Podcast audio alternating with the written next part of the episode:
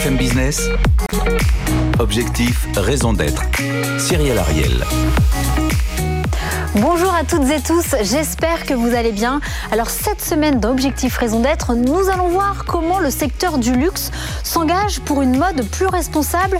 Nous recevons notamment l'une des premières maisons de luxe à être certifiée Bicorp avec la Maison Chloé, avec sa directrice RSE. Et face à elle, la challengeuse de la semaine, c'est la marque de mode éco-responsable Loom avec sa cofondatrice. On rentre tout de suite dans le cœur du sujet. Elles sont là, elles sont deux et elles s'engagent. BFM Business. Objectif, raison d'être. Les entreprises face aux défis de la RSE. Et nous sommes ravis cette semaine d'accueillir dans cette émission spéciale le luxe et la mode responsable. Donc Aude Vergne, vous êtes la directrice RSE de la Maison Chloé. Bonjour et bienvenue. Et nous avons en, en visio avec nous à nos côtés Julia Faure. Vous êtes la cofondatrice de la marque de mode éthique Loom. Bienvenue. Alors on va le rappeler, Chloé, vous appartenez au groupe euh, Richemont, vous avez été créé en 1952 et depuis le mois d'octobre, vous êtes certifié Bicorp. Donc on va on va voir ça tout de suite. Et puis Loom, vous avez été lancé en 2018, vous êtes spécialisé donc dans la mode responsable. Et votre motto c'est il faut produire mieux et surtout consommer beaucoup moins. Donc j'ai un très très beau plateau aujourd'hui.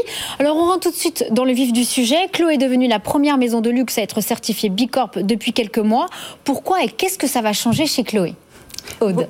Bonjour Cyrielle, ravie euh, d'être ici aujourd'hui.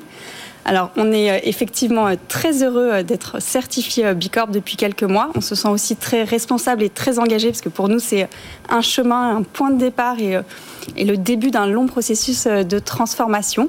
On a changé beaucoup de choses pour devenir certifié Bicorp et on va continuer à changer beaucoup de choses et à se transformer. Bon, on va euh, approfondir tout ça dans le sujet, mais tout d'abord, qu'est-ce que ça vous évoque, vous, Julia Fort, quand vous voyez que la maison Chloé, qui est quand même, qui peut-être d'ailleurs être, euh, être une maison fer de lance dans le secteur du luxe, devient Bicorp? Euh, Alors, je trouve ça super, en fait, que, que, le luxe se mette aussi à, à, ça. Quoi.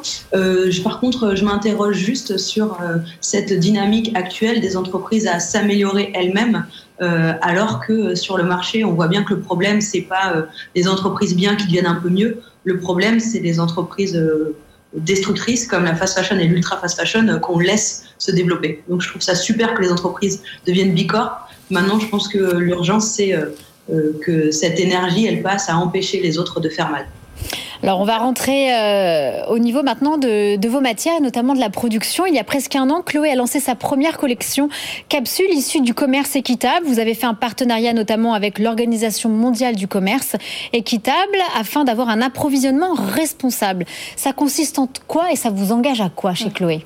Alors, il faut savoir effectivement que notre objectif, c'est de nous transformer à la fois sur l'aspect environnemental et sur l'aspect social. Sur l'aspect environnemental, c'est assez évident, on veut baisser euh, l'impact, les émissions liées à notre production. Sur l'aspect social, on veut avoir un impact juste et un impact positif par la manière dont on produit.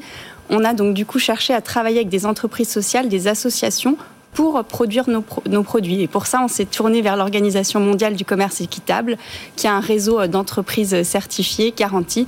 Et on a aujourd'hui 10 partenaires qui travaillent avec nous sur ces projets. Alors, quels sont les exemples euh, Concrètement, ça, ça donne quoi ce premier bilan au bout d'un an? Alors, il est très positif. Je vais vous parler de certains, de certains, donner certains exemples de projets. Par exemple, Mifuko, c'est une entreprise sociale au Kenya avec laquelle on collabore euh, depuis maintenant cinq saisons pour réaliser des paniers. Ce sont euh, des femmes, 800 femmes agricultrices, qui ont aussi ce savoir-faire artisanal de tressage et qui tissent des paniers pendant la saison sèche. Et on sait que les saisons sèches sont de plus en plus longues. Alors, euh, Julia Fort, on rebondit sur le commerce équitable, etc. Qu'est-ce que vous, vous avez une question sur la production? Euh, ben oui, moi ça, ça m'interroge beaucoup parce que je pensais que le luxe euh, était plutôt euh, dans le produisait traditionnellement euh, très localement et n'avait pas besoin du commerce équitable. Le commerce équitable, c'est quand on va produire dans des pays où voilà les, lois ne garantissent pas bien la protection protection des, gens qui travaillent et de l'environnement et du coup ça m'interroge ces 20% de cet objectif de 20% de commerce équitable, c'est parce que vous produisez pas vous produisez pas tout en Europe en fait. Alors d'abord, une petite précision, c'est qu'il y a des entreprises certifiées commerce équitable partout euh, dans le monde, euh, y compris euh, en France. On a par exemple un ou en Europe, on a un partenaire en Italie, par exemple, qui travaille pour nous. Donc non, c'est un système pour nous de, de garantie supplémentaire. C'est des entreprises qui ont, au-delà d'un objectif de profit, un objectif d'impact positif sur la société, sur l'environnement.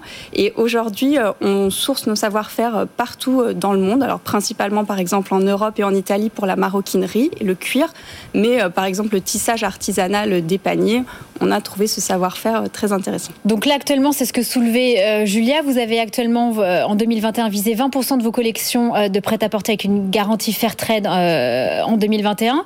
Donc, et vous avez l'objectif d'atteindre 90% d'ici à 2025. Vous allez faire comment pour passer de 20 à 90 Ah non, alors je rectifie, le 90%, c'est 90% de, matière, à impact réduit. Et on est aujourd'hui à 70% sur notre dernière collection. Donc on pense qu'on atteindra même ce chiffre euh, un petit peu avant. Sur euh, le commerce équitable, on a un objectif de 30% à horizon 2025. Donc effectivement, on ne va pas transformer parce qu'on a aussi euh, des partenaires, des savoir-faire qu'on veut préserver. Mais on va, toujours dans cette logique d'impact positif, effectivement, augmenter notre nombre de partenariats. Il y a une question en termes de, effectivement, de production. Est-ce qu'il y a une stratégie, je ne sais pas, à 5, horizon 5, 10 ans, effectivement, avoir plutôt une production à se rapprocher en Europe ou pas du tout, ou tout ce qui va se passer justement avec un approvisionnement, par exemple africain, et plusieurs fois, moi-même, j'étais en Afrique, on fait de très belles choses en soutenant des communautés, bien évidemment. Est-ce que c'est une stratégie de certifier via le commerce équitable, ou alors de relocaliser en Europe, ou justement de rester, mais en étant certifié quand on est hors d'Europe? Alors vraiment, je redis, pour les savoir-faire classiques, artisanales du luxe qui sont aujourd'hui en Italie, il n'y a pas du tout de volonté de notre part de changer. Par contre, on, est sur le commerce équitable. Par exemple, on peut trouver des projets euh, de commerce équitable. On a un projet euh, avec des femmes dans les prisons euh, en Italie. mais voilà, donc c'est partout. Il y a quelque chose également, on va aborder la question de la transparence. Euh, c'est la quête de la transparence, on voit bien sur la fabrication et les origines des produits, fait aussi partie des enjeux de l'univers de la mode, et pas que d'ailleurs. Et en France, nous avons par exemple l'application Clear Fashion qui a été lancée par des jeunes start-upeuses. Qu'est-ce que vous faites aujourd'hui effectivement pour donner ça à vos clients et clientes? On, est de plus en plus euh, transparent. Si vous allez sur notre site aujourd'hui, vous verrez que tous nos objectifs euh, de RSE sont publiés, notre rapport environnemental est publié, mais on veut continuer à encore euh, aller plus loin sur la transparence à la fois sur nos engagements, sur nos produits et sur nos fournisseurs. Et pour vous donner un exemple très concret, on va publier d'ici la fin du mois une liste de nos fournisseurs principaux sur Chloé. Donc attendez, on, rembobine. Aude-Verne, donc actuellement, vous n'avez pas encore sorti, mais d'ici quelques semaines, vous allez sortir du coup une liste de vos fournisseurs. C'est bien ça? Voilà, vous aurez une liste de tous nos fournisseurs avec euh, leur localisation, la catégorie de produits sur laquelle ils travaillent. Julia Fort, c'est comme si on avait un scoop en fait là. ça vous fait réagir? C'est vrai, ça me fait réagir parce que quand j'ai été sur votre site, j'ai été euh, très surprise de. Sur une page produit, c'est impossible, on ne sait pas où est fait euh, ni la confection, ce qui est quand même plutôt, euh, je crois que c'est une obligation normalement sur, sur l'étiquette, mais euh, ni euh, les étapes intermédiaires. Enfin, c'est actuellement, je trouve que ça fait partie presque de, des, prérequis quoi pour une marque pour une marque engagée de communiquer sur non seulement où est fait la confection, mais également où est fait la teinture, la filature, le tissage, l'ennoblissement et bien sûr l'origine des matières premières. Est-ce que ça, c'est quelque chose que vous avez prévu de mettre aussi, d'indiquer à l'échelle du produit? Euh, la question. Oui, donc je suis complètement d'accord avec vous, Julia. C'est un, enjeu qui est essentiel. Donc aujourd'hui, on le fait sur le produit euh, physiquement via euh, des étiquettes. C'est pas encore complètement euh, fait sur le site et on y travaille.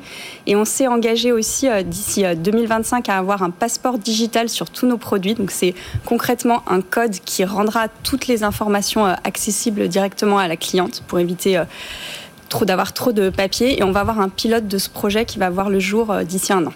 Donc attendez, d'ici 2025, expliquez-nous, voilà, expliquez-nous qu'est-ce qu'on va voir concrètement? Parce que là également, vous nous, vous nous citez une nouveauté. Donc, euh, un, code, concrètement un code équivalent d'un QR code qui sera sur l'étiquette du produit, que la cliente pourra scanner et qui donnera en transparence des informations sur, comme le mentionnait Julia, toutes les étapes de la fabrication, les fournisseurs et les matières premières. Julia, est-ce que ça vous satisfait d'entendre ça?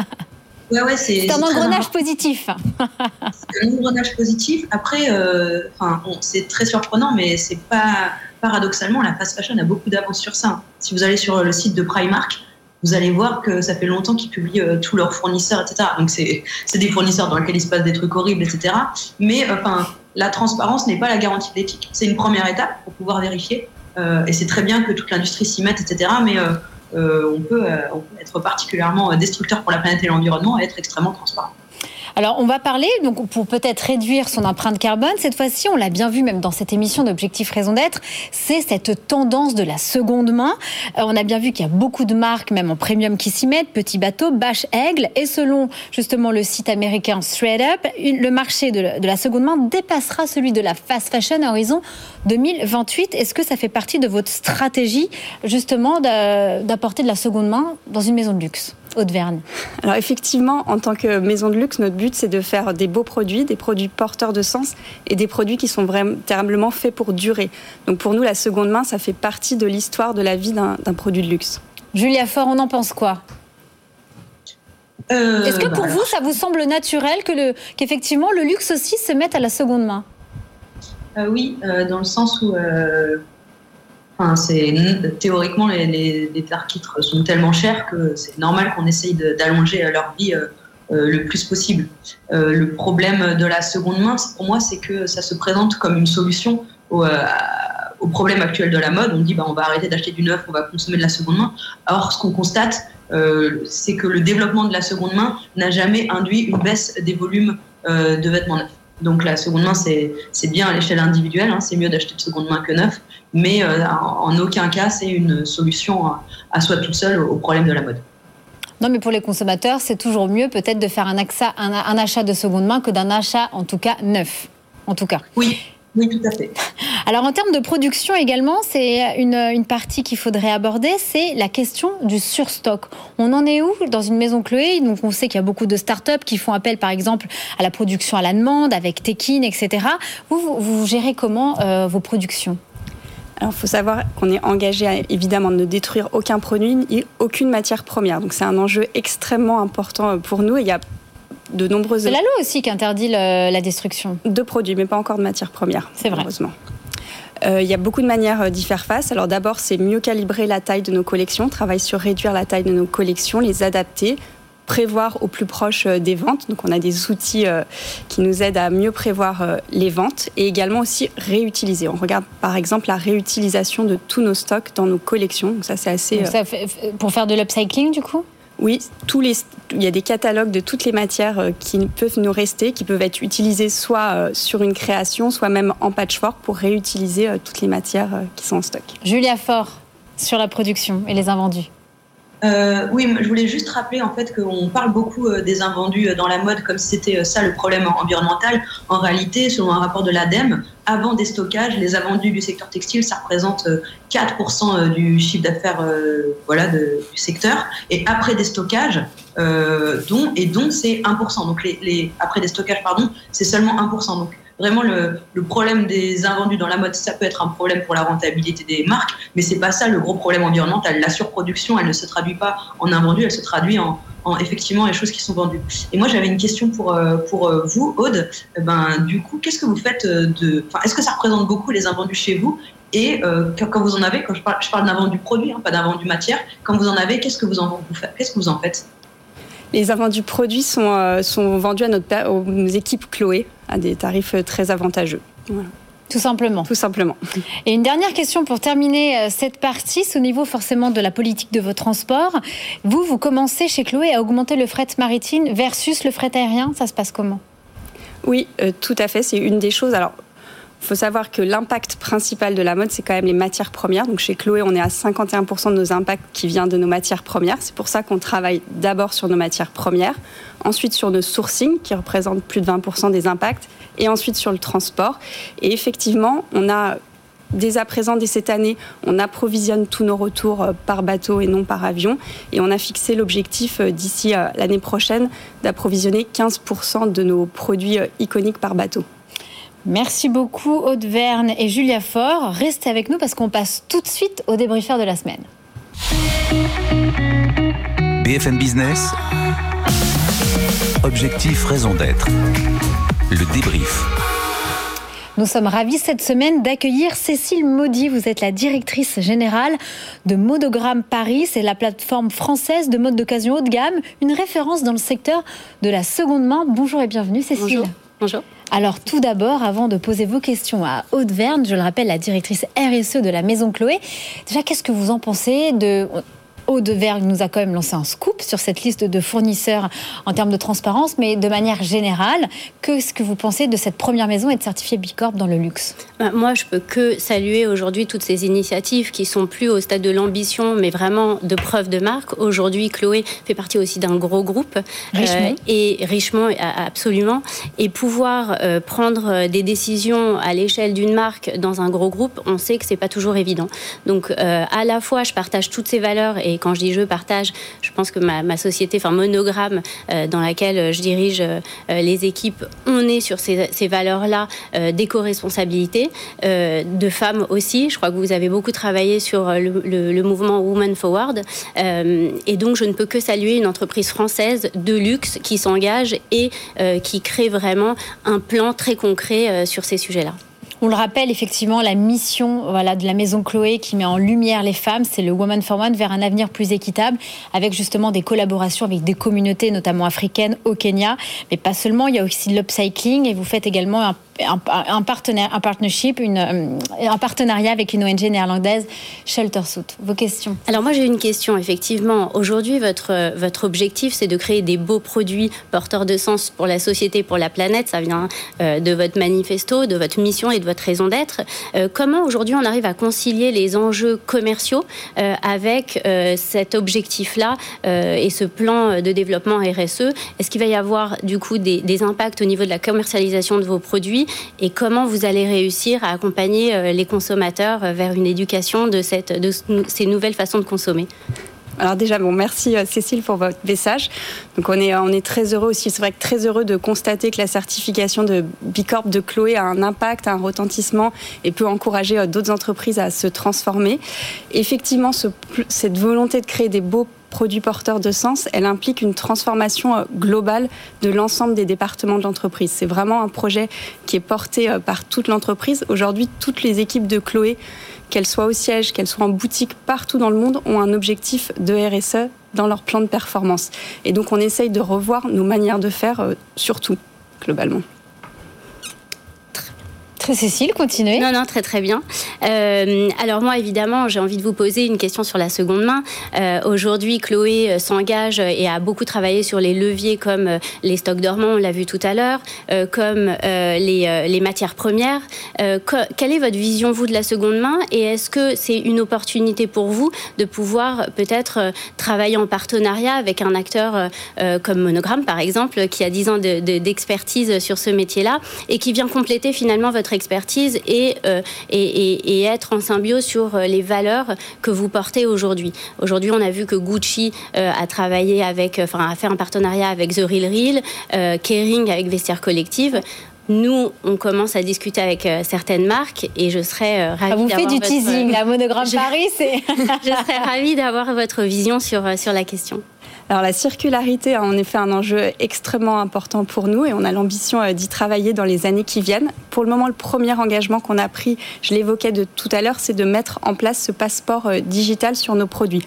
Donc ça, c'est un engagement euh, collectif qu'on a pris, qui a été annoncé au moment du G20 en octobre, avec un ensemble de marques et de partenaires de l'industrie, certains sites. Et donc on pense que ce passeport digital va permettre aussi de favoriser la seconde main. C'est notre premier objectif et notre premier euh, enjeu de travail. Et effectivement, on va continuer à explorer dans les années qui viennent les partenariats. En tout cas, on serait ravis de, discuter ensemble. C'est vrai qu'on le voit, Kering voilà, a fait couler beaucoup d'encre l'année dernière, euh, justement que cette levée de fonds de 178 millions d'euros qui a fait qu'effectivement VXTR Collecting est donc du coup devenue la 11e licorne. Donc peut-être qu'effectivement, ça veut dire quoi? Horizon 2025, peut-être que Chloé va s'y mettre aussi? C'est ça que vous essayez de nous dire ou pas, Haute-Verne non, mais certainement, toutes les possibilités sont ouvertes et on doit tout faire euh, pour favoriser euh, la circularité des produits Chloé. On a hâte et on regardera ça avec attention. Il est temps de passer à l'impact de la semaine. BFM Business. Objectif, raison d'être. L'impact de la semaine. Et on reste cette semaine également dans l'univers du luxe et nous allons parler de Mission 1.5, 1,5 degré. C'est effectivement le nom de du plan climat, du programme de développement durable de la maison Chanel, qui a été lancé il y a moins de deux ans. Chanel a décidé de communiquer sur ses engagements environnementaux. Il s'engage notamment de diminuer, alors ça on va dire comme toutes les entreprises, forcément leurs émissions, scope 1, scope 2 également scope 3, c'est-à-dire de 40% d'ici à 2030. Ils veulent également basculer vers 100% d'électricité d'origine renouvelable dans leur activité d'ici à 2025. Ils ont également des objectifs qui ont été validés euh, par la maison justement The Science Based Target Initiative afin d'avoir justement des objectifs alignés avec les accords de Paris. Et Chanel revendique également investir 25 millions de dollars pour soutenir les communautés locales euh, pour avoir des impacts effectivement au niveau du changement climatique. Alors ils soutiennent des projets euh, de sauvegarde et de restauration notamment de forêts tropicales primaires au Pérou ou encore de restaurer également des milliers d'hectares de tourbières et de forêts tropicales notamment en Indonésie. Qu'est-ce que vous en pensez, C'est un excellent, un excellent rapport, un excellent euh, projet qui repose d'abord sur de la mesure, de la quantification et c'est clé pour euh, engager la transformation. Et donc, je peux que saluer l'initiative. Et vu la taille de la maison Chanel, ça a une grande importance pour l'industrie. Vous les attendez au tournoi également pour être certifié Bicorp? Ou vous pensez que vous êtes vraiment en avance là-dessus? J'espère. Enfin, nous, on souhaite que le plus grand nombre de maisons possibles se certifient. Julia Faure, la cofondatrice de Loom, qu'est-ce que vous en pensez de ce plan euh, climat, de ce programme de développement durable de Chanel? Euh, ben, Je me demande s'il y a la question de la réduction des volumes qui fait partie de ce plan, parce qu'il faut quand même avoir quelque chose en tête. Hein. Euh, si on veut réduire les gaz à effet de serre de notre secteur, et les objectifs de l'accord de Paris, je vous rappelle que ce serait globalement de diviser par trois nos gaz à effet de serre d'ici à 2050, il va falloir réduire les volumes euh, de vêtements neufs qui sont mis sur le marché. Est-ce que ça, c'est une réflexion qui fait partie euh, du plan de Chanel? C'est une bonne question. C'est une bonne question, effectivement, à soulever. Et très rapidement, Cécile Maudit, qu'est-ce que vous en pensez? Ben, Je crois que je rebondis sur ce, que, sur ce, que, ce qui vient d'être dit. Oui, je pense que clairement, aujourd'hui, Chanel se positionne vraiment en réduction euh, de leur, de leur collection. Et on le voit même en tant que consommatrice qu'il y a beaucoup moins de produits. Bien écoutez, hélas, mesdames, c'est déjà la fin de cette émission. Merci infiniment à vous trois, Haute-Verne, Julia Fort et Cécile Maudy pour cette émission, on va dire, luxe et mode éco-responsable. Je vous dis pour ma part, rendez-vous à la semaine prochaine, à la même heure, au même endroit. D'ici là, prenez soin de vous. Bye bye. BFM Business. Objectif, raison d'être. Les entreprises face au défi de la RSE.